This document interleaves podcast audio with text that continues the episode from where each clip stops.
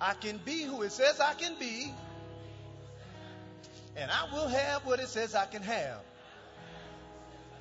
Today, I will hear the word of God.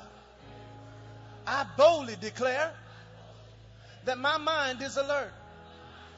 My heart is receptive. My ears are open, and I better not go to sleep.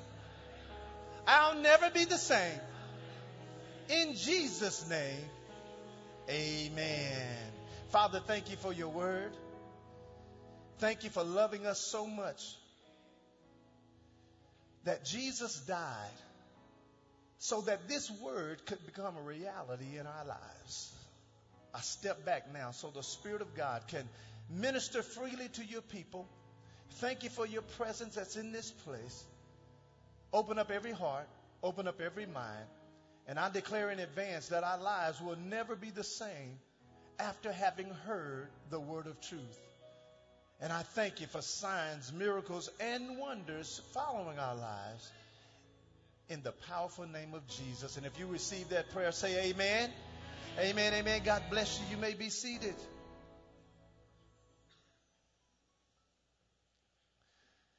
We're in a new series entitled Beyond Blessed. Everybody say Beyond Blessed. And the primary purpose of our series is to better understand kingdom principles of financial stewardship and the prosperity that you and I are entitled to when we apply our faith to these principles for our lives. And so our first lesson that we did two weeks ago was centered around should I tithe and what does tithing do? And that lesson, uh, we provided some biblical proof from the Old Testament and the New Testament that God's standard for giving is called tithe and offering. Everybody say tithe and offering.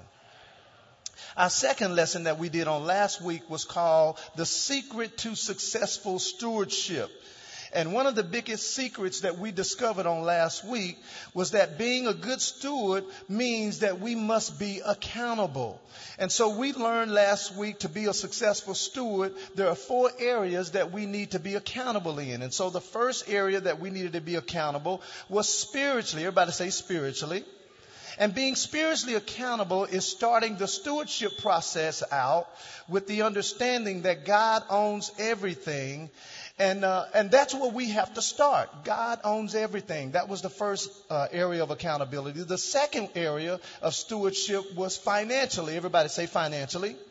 And being financially accountable as a steward is starting the stewardship process out with the understanding that you and I must return, say return, we must return the first 10% of all of our increase and the giving of offerings to God's house. That's where God's word says it. And so then the third area of accountability when it comes to stewardship that we learned about is that being accountable, we need to be that systematically. Say systematically systematically. And this is when you and I understand that good stewardship can only be obtained when we utilize a system that will help us track every dollar and earned or spent so that now we can be accountable to God in what He gave us and how we use what He gave us. And then finally, the fourth area of accountability that we talked about is that we must be good stewards physically. Everybody say physically. In other words, being physically accountable financially is when you and I use wisdom when we're making purchases for our lives. And then, watch this, we show care for the things that we purchased and we currently manage. Because many times the scripture says, if we're not faithful over little, then God will not promote us to more. Now, this is going to help me introduce today's topic. So if you're taking notes this morning, my topic is wisdom for managing little or shortage wisdom for managing little or shortage. If you've lived any length of time in your life, you've probably hit a season where you may not have as much as you needed. If that hit you before, me see, just see your hand. Let me see your hand. All right. Well, that's pretty much everyone in the room. So if you have your Bibles, I want you to find John chapter 6, verse 1. And then we're going to go over to Proverbs chapter 11, verse 25. That was John chapter 6, verse 1 and Proverbs chapter 11, verse 25. Here's what I'm going to do this morning. most of the principles that I'm going to give you today, and I'm going to call them wisdom keys, these wisdom keys on how to deal with shortage and lack are going to come out of this one story that we're going to read. So here's what we're going to do. We're going to read the story first, and then we're going to go back and we're going to extract the principles that Jesus used when he multiplied this mini amount of fish. When I say many, I mean M-I-N-I, this small amount of fish to feed this large amount of people. So in John chapter 6, we're going to look in verse 1. I'm reading out of the King James Version. It says, When Jesus then lifted up his eyes, he saw a great company come to him. He said to Philip, where shall we buy bread that these may eat? And this he said to test or prove Philip, for he himself knew what he would do.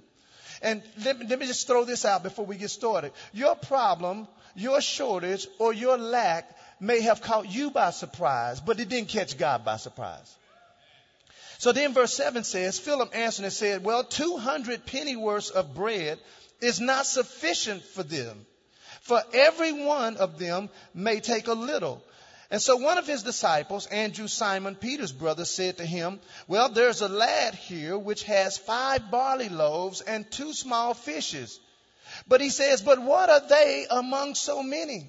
And typically, listen now, this is the mindset or attitude that many people have when they're facing a not enough situation. They said, Listen, what is this that I have among so many? In verse 10, Jesus said, Make the men sit down. And there was much grass in the place. So the men sat down in the number of how many? How many?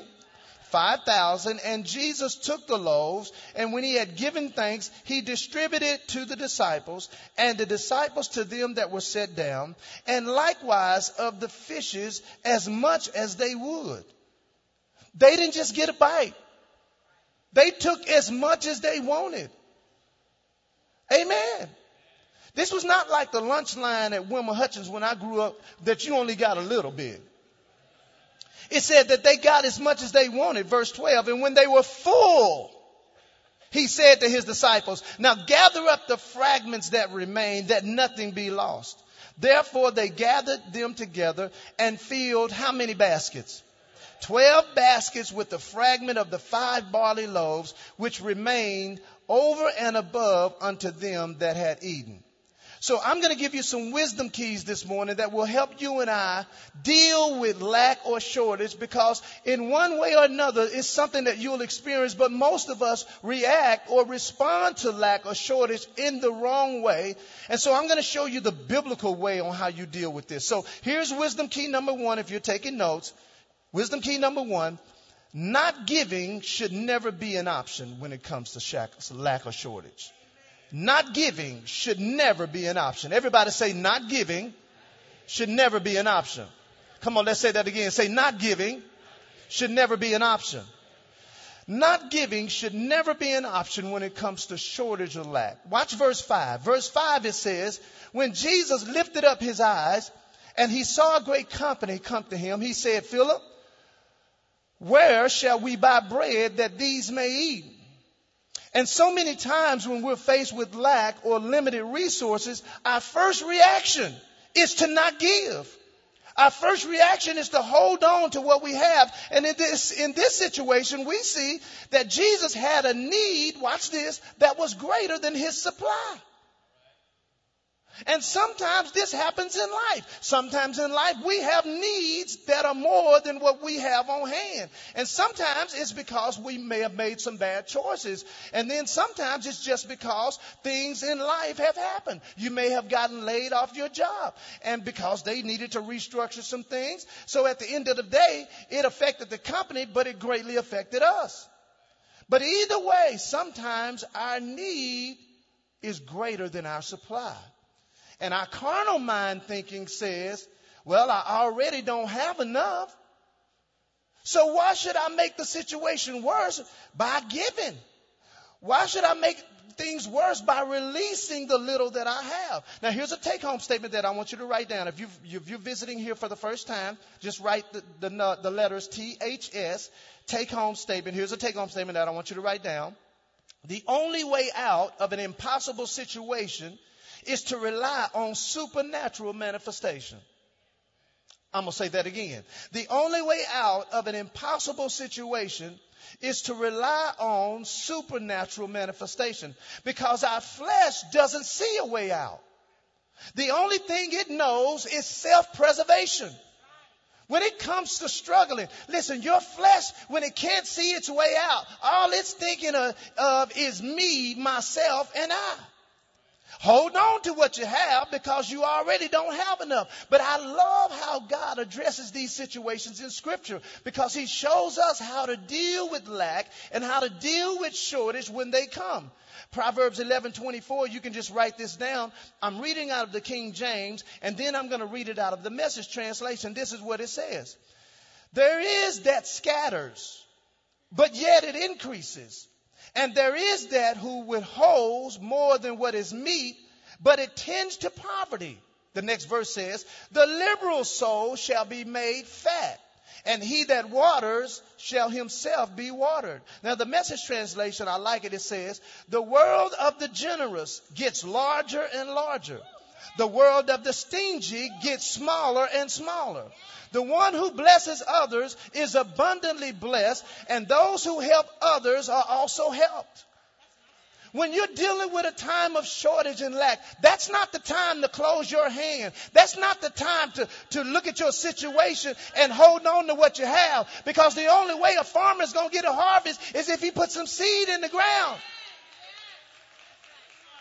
And when you're facing lack or limited resources, that's not the time to close your hands. That's not the time to get negative. Look at your neighbor and say, it's not time to get negative. Amen. Because everyone in the Bible who had little and needed a miracle, listen to me now, God used the little that they had to initiate the miracle.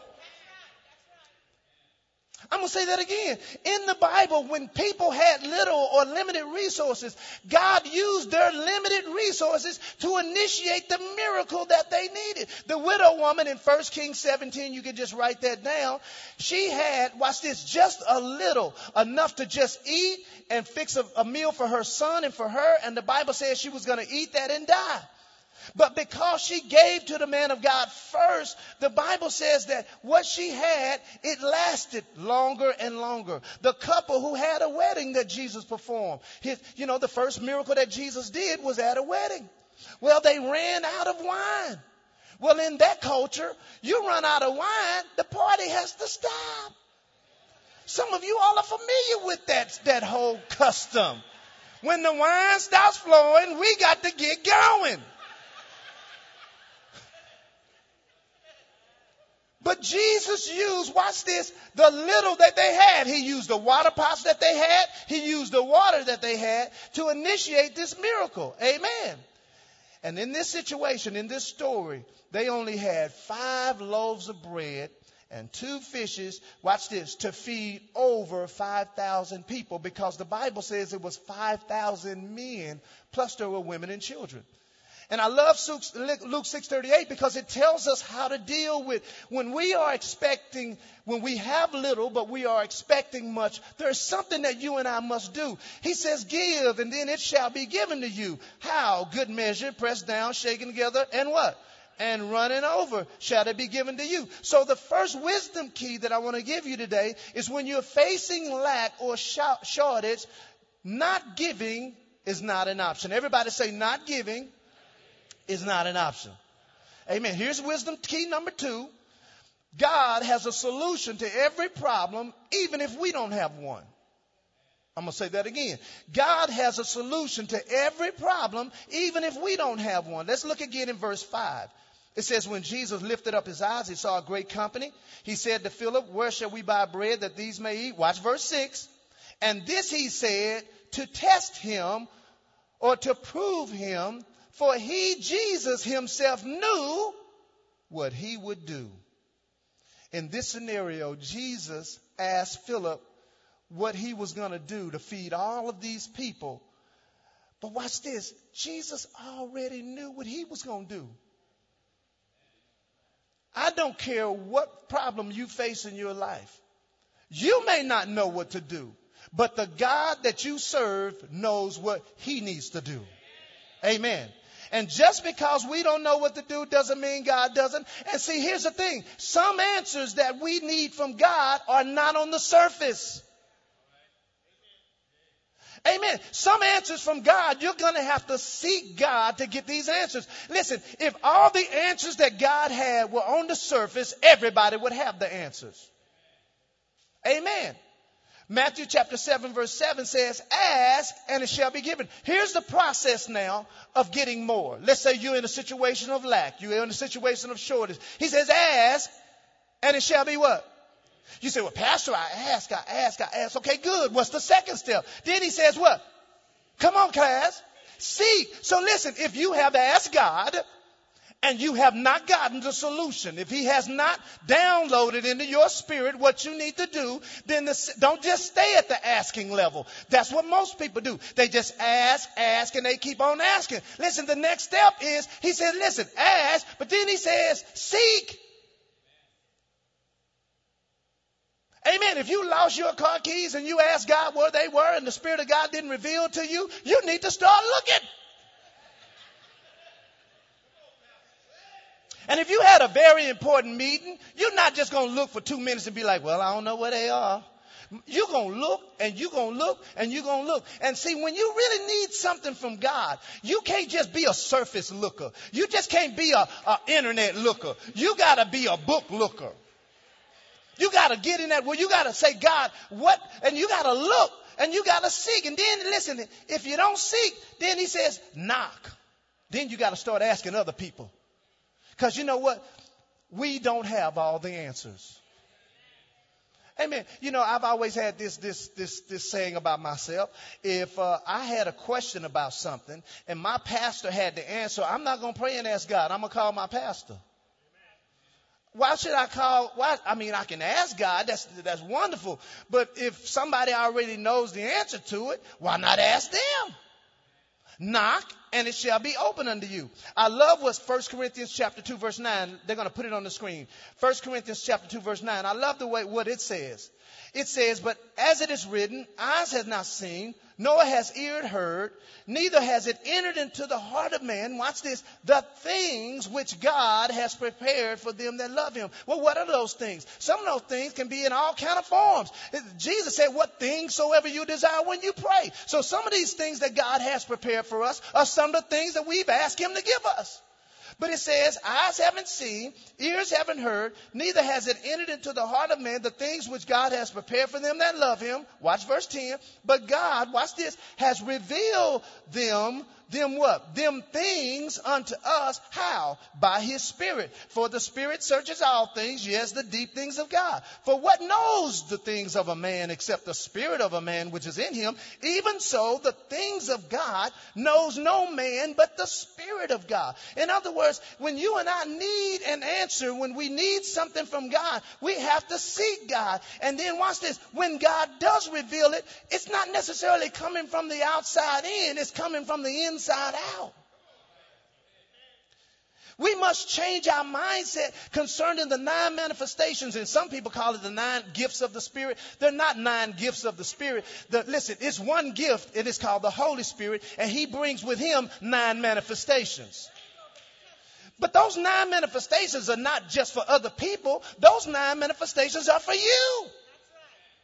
I can't tell you how many times I've needed something and God would just drop a word of knowledge or a word of wisdom on me and boom, He gave me something that nobody could give me. So wisdom key number two is that God has a solution to every problem, even if we don't have one. And here's the thing. We have to learn how to uh, extract the solutions to those problems from the Spirit of God. Everybody say years ago years ago. And uh, we have new people, so I get to tell this story as if nobody's ever heard it before. But years ago, I'm sitting in a business meeting, and uh, we had a big problem with a customer, and this problem was serious. This customer did millions of dollars with us a year, and they were about to drop our company. And I'm sitting in this meeting. I'm a brand new rep for the company. I don't know what's going on. I don't even know our company system. I haven't even been to training yet. And there's, I'm sitting in a meeting and they're my customer. So now I'm getting ready to lose all this revenue from my area. Oh no, the devil is alive. So I'm sitting in this meeting And while they're all talking, I don't know what they're talking about. Because I haven't been here long enough. So I decided I'm not going to waste my time at this meeting. I might as well just pray in the spirit while I'm here. So I begin to pray in the spirit to myself. Do not do it out loud. They're going to kick you out of the meeting. Don't do that. But inside, I started praying in tongues to myself. And as I was praying in tongues to, the, to myself, the Spirit of God revealed to me the problem. So I'm like, wow. So when we get in the car, because my, my, my boss and I, we rode in the car together. So when we, uh, when we got in the car, he says, I said, uh, Gordon, I, I, got a solution. I, I, God told me what the problem. He says, well, what is the problem? I said, well, the, the, the, zip code for this customer's account is coded wrong in our system, but we need to go back, and that's why all these packages are going in the wrong place because the zip code's wrong. He says, How do you know that? I said, God told me. So we get back to the office, the first thing he do, he go to his computer. And he looked it up, and guess what? The zip code was wrong. So now I got him because he wants to know how do I find that out. He comes to me and says, Evan, uh, the zip code is wrong. How did you know that? I told you. I said, God told me, Gordon. He said, well, how did God tell you? I said, well, I was speaking in tongues while we was in the meeting because I didn't know too much of what was going on. He said, wait a minute, whoa, whoa, speaking in tongues, what's that? I said, well, you know, speaking in tongues is a language that God gives you when you get born again and when, you know, he gives his children. And he says, but I'm, I'm, I'm born again, but I, I don't do that. I said, well, well, do you want to do it? I led my, my boss into speaking in tongues right there in my car. But here's my point. The nine manifestations that God wants to give us, they're more than just for other people. They're for us to help solve problems. Here's number three, wisdom key number three. Face every situation of lack with faith. Face every situation of lack with faith. Look at verse 9. He says, There's a lad here which has five barley loaves and two fishes. But what are they among so many? What are they among so many? What do you do when you ha- what, when what you have is not enough to solve your problem? What do you do when what you have in your hand is not enough to solve the issue that's in your life? What do you do? You must face the situation with faith. Touch your neighbor and say, You must face the situation with faith. Because faith is an attitude. Everybody say faith is an attitude. Faith is an attitude. I love Daniel chapter 3. I'm reading out of the New King James Version of the Bible. But in Daniel chapter 3, it talks about the three Hebrew boys. And what happened, this king came to them in verse 15. And he said, Hey, listen, when you hear this music, you need to bow down and you need to worship the image that I put up. And he said, And if you do that, it's good. And then he goes on to say, But if you don't worship, you will immediately be cast into the fire. And then verse, verse 16, uh, and then he says, and what God is going to de- deliver you out of my hands? And so Shadrach, Meshach, and Abednego in verse 16 said, O King Nebuchadnezzar, we have no need to answer you in this matter. If that is the case, our God, whom we serve, is able to deliver us from this burning fiery furnace. And he will deliver us. Everybody say that's a faith attitude right there. He said, listen, our God is able to deliver us. Our God is able to supply this need. But even if he don't, watch what he says. He says, but if he does not, let it be known, O king, verse 18, that we do not serve your gods, and nor will we worship the gold image which we of you have set up. Everybody say that's a faith attitude right there. That's a faith attitude. And having a faith attitude is the challenge for most believers when they're faced with lack, financial shortage, or difficult situations. Because they face this, watch this, they face these situations with a negative mindset, with a negative attitude, with a negative mind. Uh, just, just their thinking is all wrong. And the reason why they never get any spiritual traction, everybody say spiritual traction. The reason why the average person doesn't get spiritual traction when it comes to dealing with issues like this is because the devil knows every time you're faced with a, with a situation, with a money challenge, your response is going to be negative. He already knows you're going to say, well, tithing don't work, so I don't even know why I'm doing that. I don't even know why I'm going to church. Why am I going to church? Why, why do I even serve in the church? Why do I even go to church? Why do I even get involved in church? I mean, I know people in the world, they ain't tithing. They don't go to church. They don't pray. So why am I praying and I'm going to church and I'm giving? Why is that ain't working for me, but it's working for them? Well, first of all, let, why don't we just get this straight? Look at your neighbor say, he's about to get it straight. Let's just get this straight. Let's be real and clear this up. First of all, the devil ain't gonna mess with people that already belong to him. The reason these people in the world, they look like they're prospering, and see, it's deception because they're not really prospering. Because if they were prospering, if all these people in Hollywood are prospering, why would you fake like somebody beat you up? Come on, somebody. Why would you commit suicide while you on your 15th marriage? If, if money solves your problem, why do you still have some? The devil's not going to mess with people that's in the world because if he starts messing with them, they might turn around and start seeking God. So it's like, you know what? I'm going to leave them alone. But I mean, if you want to be real about it, you've only tithed two times anyway. Tithing don't work. Well, first of all, you've only tithed twice, and that was last year in, in the year 2012. Come on now.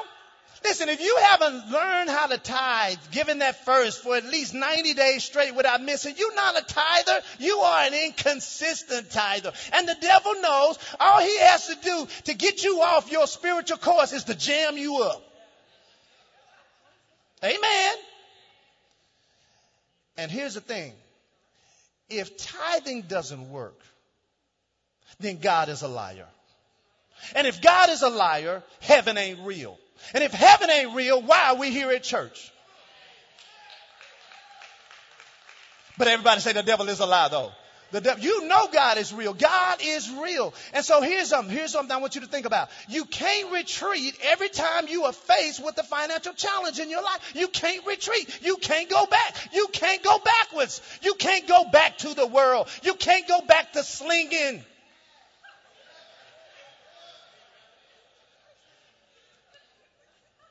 Come on. You can't go back to paying or getting paid for services.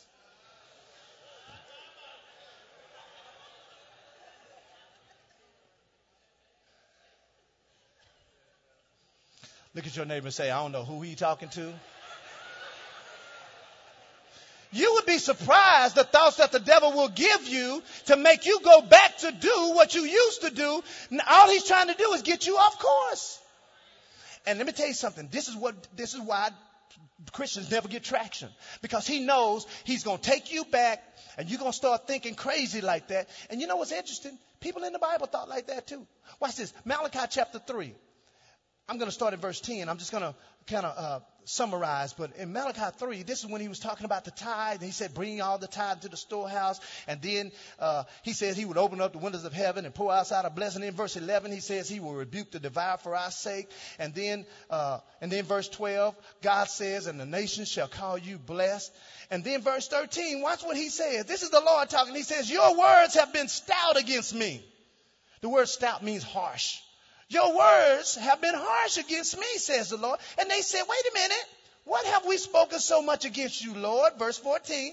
You have said, this is what people say when they get into difficult situations. You have said, it is vain to serve God.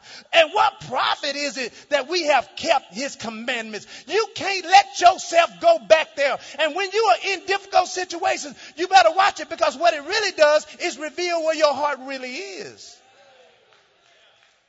The reason why tithing and not tithing always becomes an issue when you get into a difficult time because you haven't made a quality decision that this is God's way and He's going to be blessed and I'm going to be blessed and I'm going to obey what He says. You got to make your mind up. You cannot allow your negative emotions to control your faith attitude. I'm going to say that again. You cannot allow your negative emotions to control your faith attitude. I love the way Hebrews 10:38 says it. It says it like this. Now the just shall live by faith. But if any man draws back, my soul will have no pleasure in him. But we're not of those, word of truth, who draw back unto perdition, but we're of those who believe to the saving of the soul. 1 Corinthians 5 7 says, For we walk by faith and not by sight. So, how do, watch this, how do you do that when you're facing shortage? How do you not be controlled by what you see? I have a solution for you. You have to change what you're looking at. Let's go to 2 Corinthians chapter 4. 2 Corinthians 4. You have to change what you're looking at. That's the problem. You are staring at your problem so long, it has become your problem. Just, and let me tell you something. Not opening the bill is not going to solve what's in it. Somebody did this week. You got a bill in the mail, you didn't know what it was, you just sat it on the counter. Didn't even open the bill, didn't even try to figure out what was in. You just sat it on the counter. Like, like somehow, some way, it's gonna magically open itself up and you figure out what's in it. You have to change what you're looking at. 2 Corinthians chapter 4 verse 8 says this. While we look not at the things which are seen. We're not looking at our circumstances. But then it tells us what to look at. But it says, but look at the things which are not seen. For the things which are seen, they're temporary. But the things that we cannot see are eternal. Now, and so here's the thing. You and I must not allow, watch this, our physical eyes to dominate our spiritual vision. I'm going to say that again. You and I must not allow our physical eyes, what we see, to dominate our spiritual vision, which is what we believe. So how do we look at the unseen things that are eternal if we can't see them? Well, I'm glad you asked me that. That's where walking by faith comes in. Everybody say that's why, that's where walking by faith comes in. Because see, if faith, watch this now, comes by hearing and hearing by the word, then walking by the word is the same as walking by faith. I'm going to say that again. If walking by faith, how does faith come? It comes, watch this, by what? Hearing. And hearing what? Okay, so Pastor Che, I want you to stand. And I don't want you to move till you hear me speak the word. Now watch this. He's faith right now. I'm in a situation. I'm seeing one thing, but I'm believing one thing. I need faith to walk through the situation. But watch this. Faith is not assigned or supposed to come because it only comes when it hears hello somebody. So if I'm in a situation and all I'm saying is, I don't know how I'm going to make it. I don't know how I got in this. God, what am I going to do? Notice faith ain't moving. But when I begin to say, well, God, you said you would supply all of my need according to your riches and glory by Christ Jesus. You said I am the head and not the tail. I'm above only and not beneath.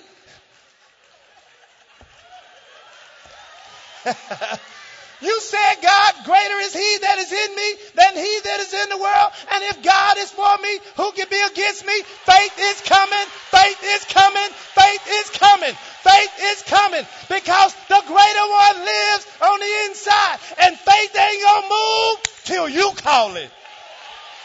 Oh, y'all didn't hear me on that. I said faith ain't gonna move until you call it. I might not be around that day. I might not know what you're going through. Bishop Jakes may not be on TV at that time. But you gotta speak the word yourself. And when you speak the word, faith has to come.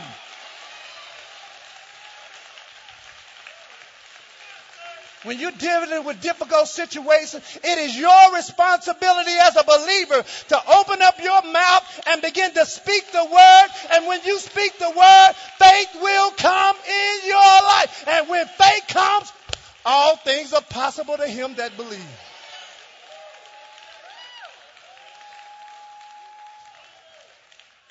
Here's wisdom number key number four as I close. I'm not finished. Wisdom key number four. Organize what you have so that you know exactly what you need. I'm going to say that again. Organize what you have so you know exactly what you need. Look in verse 10. It says, And Jesus said, Make them sit down. Now there was much grass in the place. So the men that sat down was in the number of how many? How many? How many? How can God supply your need when you don't know how much you need? So many times we get overwhelmed without even knowing the facts. How can you have faith for what you don't know? Amen. Proverbs 27 3 says, Be diligent to know the state of your flocks. Man, you got to know what's going on. That's why you have to have a budget. You have to have a budget because a budget helps you to see what you can believe for. It helps you see how much you have and it helps you see how much you need. A budget is not a negative thing. It helps you see, okay, God, look, I have this much that I need at the end of the month. I'm going to believe you for that. Here's the last wisdom key, real quick. I'm out of time. Wisdom key number five. You must be thankful for the little that you have. Look in verse 11. And Jesus took the loaves and when he had given what, class? Come on, class. When he had given what? He given, listen, he already knew he didn't have enough from the beginning. And here it is, you are cursing the little you have because you are talking negative about it when God is saying, speak my word over it because when you speak my word, my word will multiply. Jesus took what he had. Listen to me, listen to, me, church. He took the little that he had, even though he knew it wasn't enough. He didn't curse it. He thanked God for it. And that's some of y'all's problem. You're not even thankful for the little you might have. I'll say this and then I'll close right here. Giving thanks is proof. Giving thanks for the little will prove we will give thanks when we have much. I know you want more, but are you giving thanks for what you have? Lord, thank you.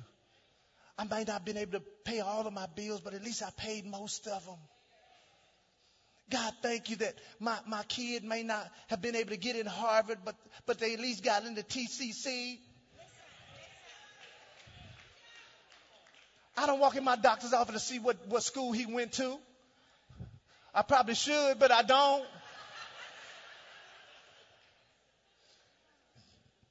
Church, let me tell you something. Because some of you are the devil's trying to jam you up. Y'all know what that means? He's trying to back you in a corner.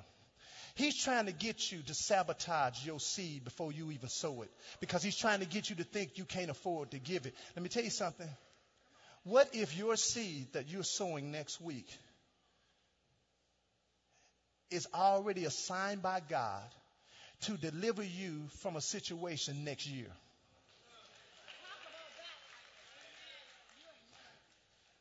So, with every head bowed, every head bowed, how, how do I apply what I heard today? What should be my DAP, my decision action point?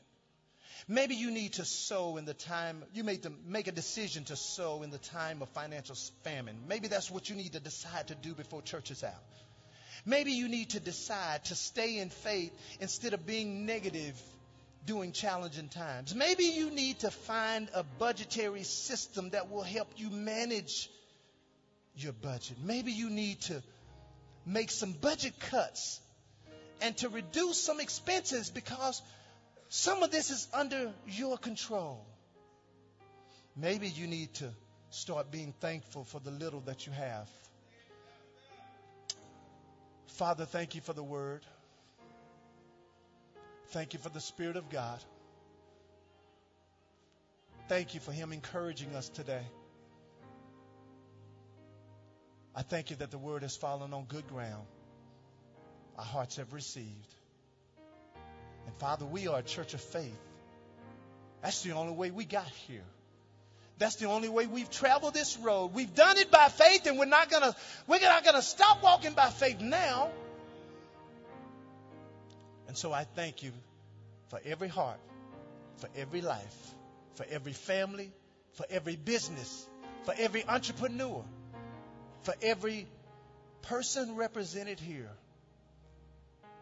That this word, as they grab it, will change their lives in Jesus' name. With every head still bowed, here's my question. If you die today, are you 100% sure you go to heaven? Because if you're not, I want to pray for you.